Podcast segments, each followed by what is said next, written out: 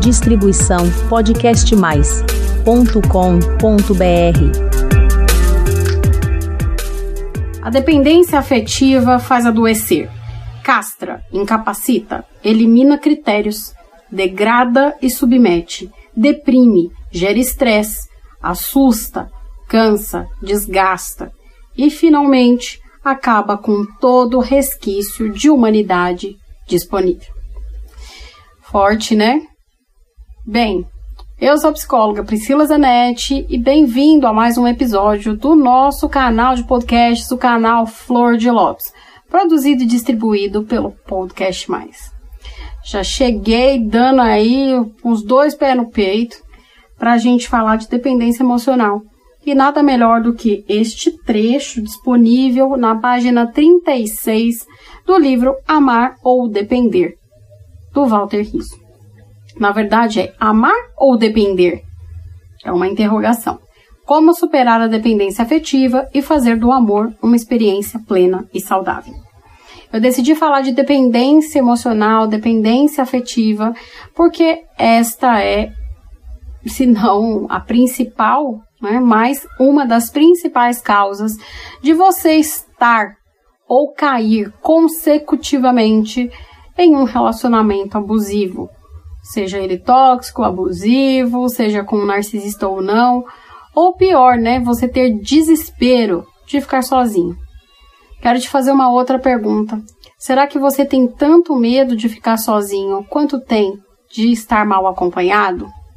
Se a sua resposta é não, né? Se você prefere ficar mal acompanhado do que sozinho, se vê muitas vezes nessa situação, talvez você seja uma pessoa dependente afetiva.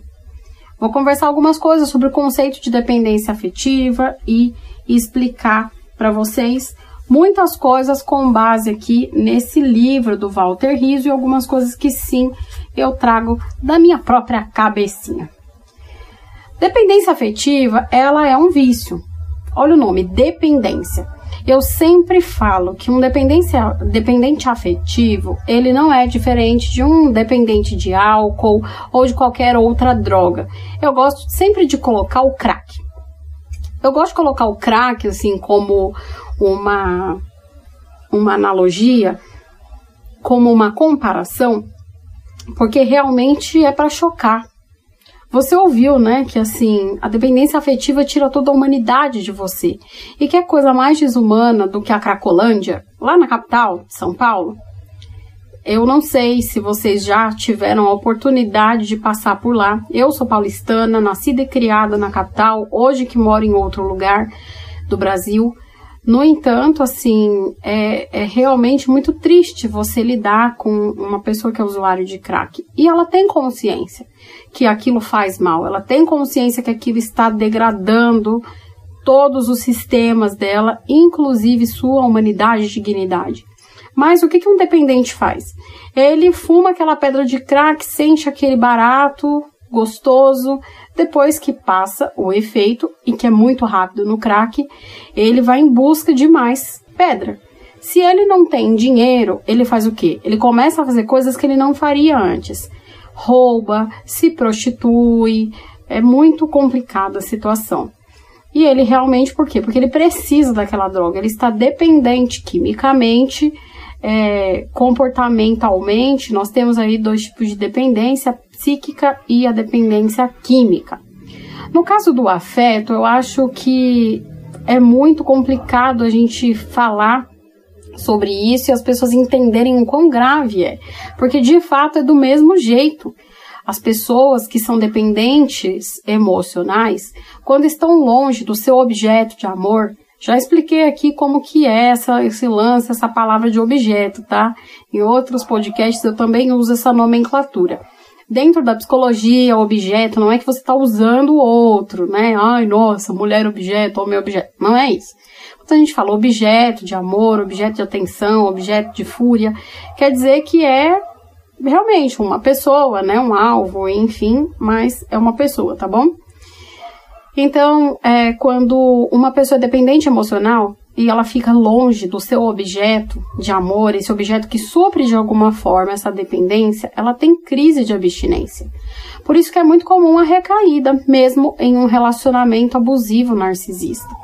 Se você não sabe do que eu estou falando, está chegando aqui agora, então vou deixar linkado aqui na descrição um outro episódio, que é o segundo de uma trilogia, no qual eu conto a minha história e eu falo sobre recaída com o narcisista.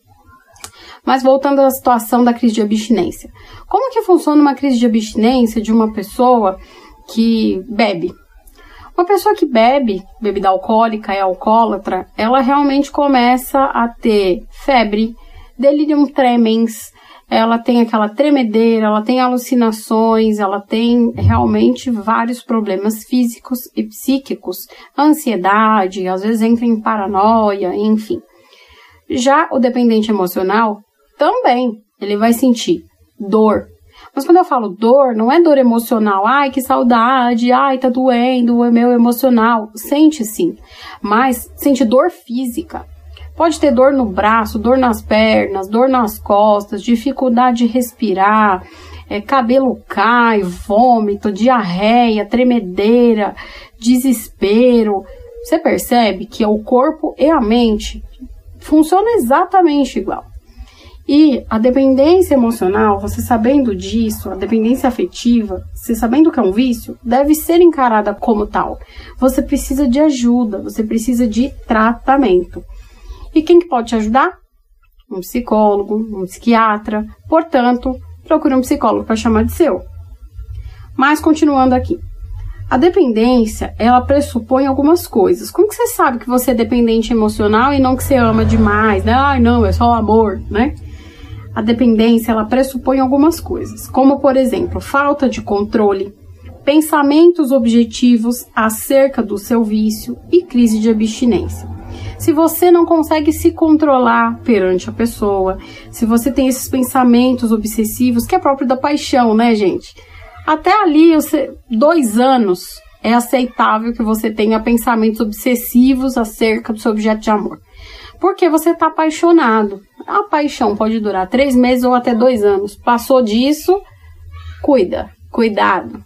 E mesmo durante esse período, você tem que prestar atenção nos outros dois sinais, que é a falta de controle e a crise de abstinência. Os pensamentos obsessivos são aqueles pensamentos intrusivos que você fica tempo todo pensando na pessoa, sabe? Tem uma música do Zezé de Camargo Luciano que veio na minha cabeça. O tempo todo, o dia inteiro, sinto seu corpo, sinto seu cheiro e a minha vida é só pensar em você. Gente, eu ouvia isso aí, eu tinha 11, 12 anos de idade, achava a coisa mais linda do mundo. Mas na verdade, isso é o quê? Isso é dependência emocional, não é amor, né? Tem uma outra música mais moderna, mais moderna, muito. Eu gosto bastante daquela música, mas é a música total do dependente emocional. É a música Idiota, do cantor João. Eu vou te amar como um idiota ama. Vou te pendurar no quadro bem do lado da minha cama. Eu espero enquanto você vive. Mas não esquece que a gente existe. Eu vou te beijar como um idiota beija. Vou te, vou me preparar pro dia em que você já não me queira. Mas enquanto você não se cansa, eu vou te amar como um idiota ama. E ele vai contando, né, que conhecia todos os jeitos de trapaça, infelizmente eu caí, me perdi no centro da sua cara bonita e é tão difícil de sair. Mas tudo certo. Olha só o discurso dessa música, é de fato um dependente emocional. Você vê que esse lado, você vê que vai destruir sua vida e você não só vai, como você ainda ama como um idiota, se coloca numa posição, inclusive, de não prioridade, né? Eu espero enquanto você vive, mas não esquece que a gente existe. Não existe a gente aí, né? Na verdade, é uma pessoa que tá te usando e você tem dependência, você dependente emocional. Não é só um bonzinho da história também não, tá? E eu gosto sempre de fazer analogia de dependência e codependência. Muita gente fala, eu sou um codependente emocional, um codependente dependente. Como que a gente usa isso dentro da psiquiatria? Eu não considero eles como sinônimos, tá? Dependência e codependência emocional. Muitos autores consideram. Eu, Priscila, não entendo assim.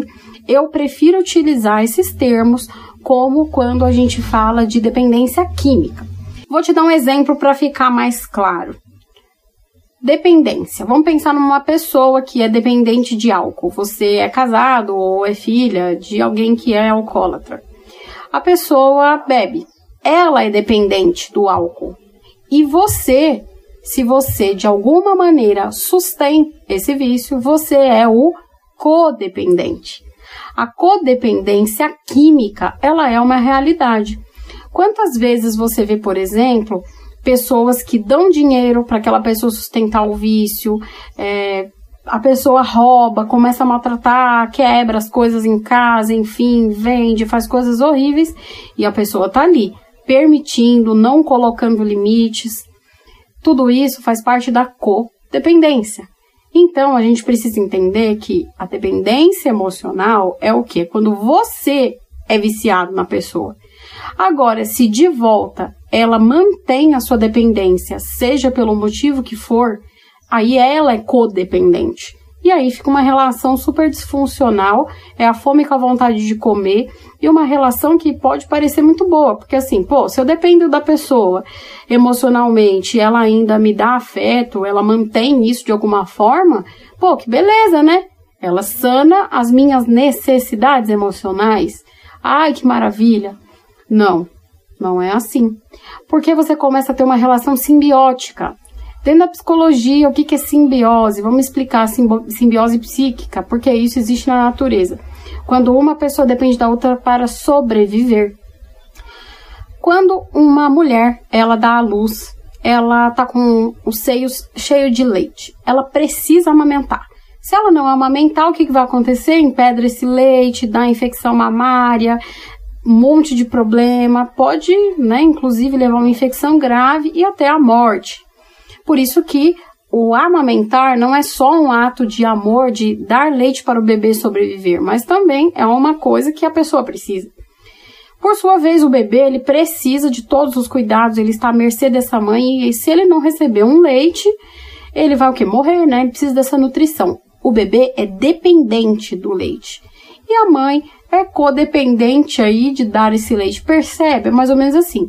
Não é esses termos que a gente usa, tá? Dependência, codependência nessa relação. Eu só tento, estou tentando ilustrar para vocês. Simbiose é isso, é esse casamento perfeito. É uma necessidade do outro que eu vou ali dar. E na hora que o bebê tá ali com a boquinha, né, no peito, ele não consegue diferenciar muito bem o que é ele, o que, que é a mãe, o que, que é o peito, que a mãe ali é um outro. Não é, tudo é ele, né? No comecinho existe essa indiferenciação psíquica. Isso é uma das teorias aí que a gente tem dentro da psicologia. Teoria de Melanie Klein é a teoria da psicanálise. Uma das linhas da psicanálise, tá? Então, para você entender aí o que é dependência, codependência emocional, e eu quero que você vá pensando dentro da sua relação, das relações que você já viveu, de que forma que, se, que isso se estabeleceu. Beleza, Priscila, é, mas eu não sei ainda se eu sou dependente, se eu não sou, porque eu sou uma pessoa assim que, ah, eu brigo, eu sou controladora, dependente me parece uma pessoa que tá tão ali na boa, tão calminha. E não é bem assim, viu? Eu vou ler alguns trechos aqui da página 35 sobre dependência emocional e existem aqui dois tipos de dependente emocional que o autor Walter Rizzo faz essa diferenciação, acho que é muito didático. Por exemplo, vamos lá. A dependência afetiva desgasta e faz adoecer. Outra das características da dependência afetiva é a deteriorização energética. Fazendo uma analogia com A Erva do Diabo de Carlos Castaneda, poderíamos dizer que o viciado em afeto não é propriamente impecável na hora de otimizar e utilizar a sua energia. É um péssimo guerreiro. O gasto extra de um amor dependente tem uma dupla face. Por um lado, o sujeito apegado promove um desperdício impressionante de recursos para reter sua fonte de gratificação. Os, primeiro tipo, gente, ativo dependentes, podem se tornar ciumentos, hipervigilantes, ter ataques de ira, desenvolver padrões de comportamentos obsessivos, agredir fisicamente ou chamar atenção de maneira inadequada, inclusive mediante atentados contra a própria vida. Ai, se você me largar, eu vou me matar. Quem nunca viu esse tipo de coisa? Eu já vi muito. Já os passivo-dependentes tendem a ser submissos, dóceis e extremamente obedientes para tentarem ser agradáveis e evitar o abandono. O repertório de estratégias de retenção, de acordo com o grau de desespero, é a capacidade inventiva do dependente afetivo. Pode ser diversificado, inesperado e especialmente perigoso. A segunda forma de desperdício energético não é por excesso, mas por carência. O sujeito dependente afetivo concentra toda a capacidade de prazer na pessoa amada, a expensas do restante da humanidade. Com o tempo, essa exclusividade vai se transformando em fanatismo e devoção. Meu parceiro é tudo. Como eu dizia, né, do, sobre o meu ex-marido, que ele era o sol do meu planeta. Pois é, eu disse, eu era uma dependente emocional. O gozo da vida se reduz a uma expressão mínima, a vida do outro. É como compreender o mundo através do buraco de uma fechadura em vez de abrir a porta. Talvez o ditado tenha razão. Não se deve colocar todos os ovos no mesmo cesto. Definitivamente é preciso dividi-los. Exatamente isso, gente. Quando eu falo que era uma dependente emocional, é claro que isso foi instalado devido ao abuso narcisista, porque a minha personalidade não é de dependente afetiva. Já existem pessoas que desde muito pequenas são dependentes afetivas, elas engatam um relacionamento um no outro, ela não consegue ficar sozinha, ela tem desespero da solteirice, ela não consegue fazer nada sozinha. É aquela pessoa que, se não tiver um amigo para ir no mercado com ela, para ir num médico, fazer alguma coisa, ela sofre muito. Isso tudo são sinais de dependência afetiva ou dependência emocional. Mas e aí, Priscila? Beleza, como é que eu faço para me livrar disso? Porque é esse essa resposta de um milhão de dólares que vocês querem aqui, né? Mas calma, antes de eu dar essa resposta, eu vou pedir para você se inscrever aqui no canal através do www.podcastmais.com.br barra flor de lótus. Deixa seu e-mail lá, se inscreve para que você não perca nenhuma informação, nada do que vai ser lançado por aqui, sejam aulas, cursos, ou até mesmo os nossos podcasts, beleza? Voltando. Como que você se livra da dependência afetiva? Bem, não existe mágica. Vocês sabem que eu sempre falo, né, que aqui não é milagre, é processo. Não existe milagre em nada na vida, na verdade. Eu creio em milagre? Creio, mas isso é 1%, 0,5%. O resto é processo. Então, o que, que você vai fazer para se livrar? Você tem que deixar de consumir. E deixar de consumir porque não convém. Simplesmente não me convém mais ser assim. Então você vai deixar de consumir o quê? Ficar catracando aí, né? Um relacionamento no outro. E isso parte de uma decisão. Você precisa decidir. Você vai ter recaídas, fissura, dores físicas, uma série de problemas, mas você vai superar. Mas como eu disse, você não precisa passar por isso sozinho você pode e deve procurar um profissional habilitado, adequado para te ajudar. Procure um psicólogo para chamar de seu. Procure alguém que realmente você se identifique e tome essa decisão, porque tudo começa a partir deste ponto, de uma decisão. O que que você vai fazer, né, com essa informação que você acabou de descobrir de si mesmo? O autoconhecimento ele liberta, mas o conhecimento é justamente isso, é você ter uma informação e você fazer algo com isso. Se você ouvir esse podcast e pega só como mais uma informação e não faz nada para mudar, então isso virou apenas só mais uma informação para encher aí a sua cabeça e não vai mudar a sua vida.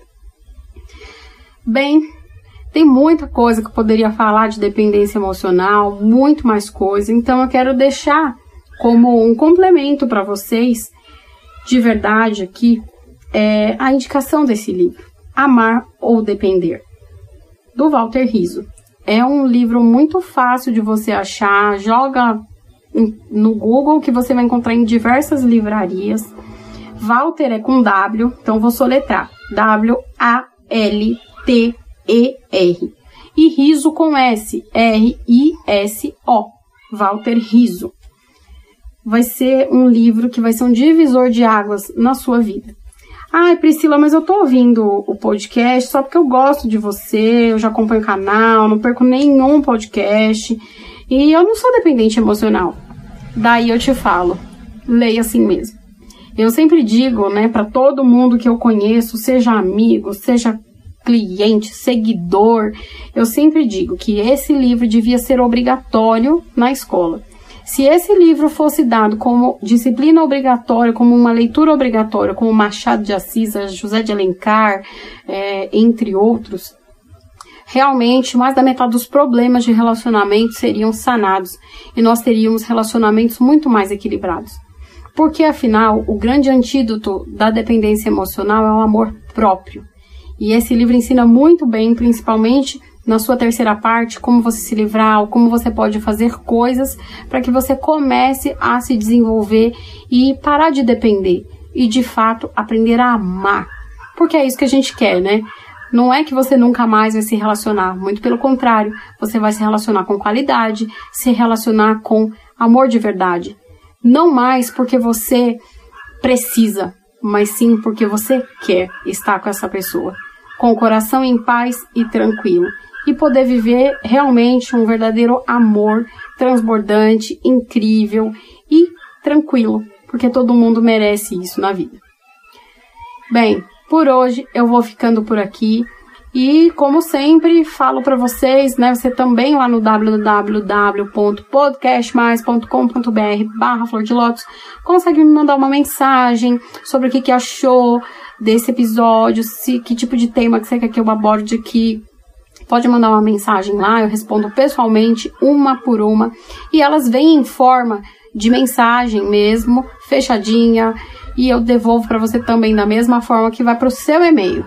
Então, fique tranquilo que não vai ficar aberto, exposto para ninguém, como nas redes sociais, um comentário, beleza?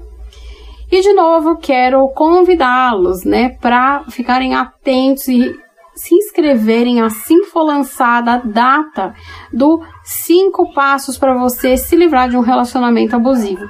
Vai ser um aulão que eu vou dar com tira dúvidas, com um passo a passo real e que funciona para que você se livre de uma vez por todas do relacionamento abusivo, reconstrua a sua vida, as áreas que foram destruídas e, como eu disse, é um guia real, com problemas reais que você vai lidar, que você vai enfrentar nos mais diversos cenários.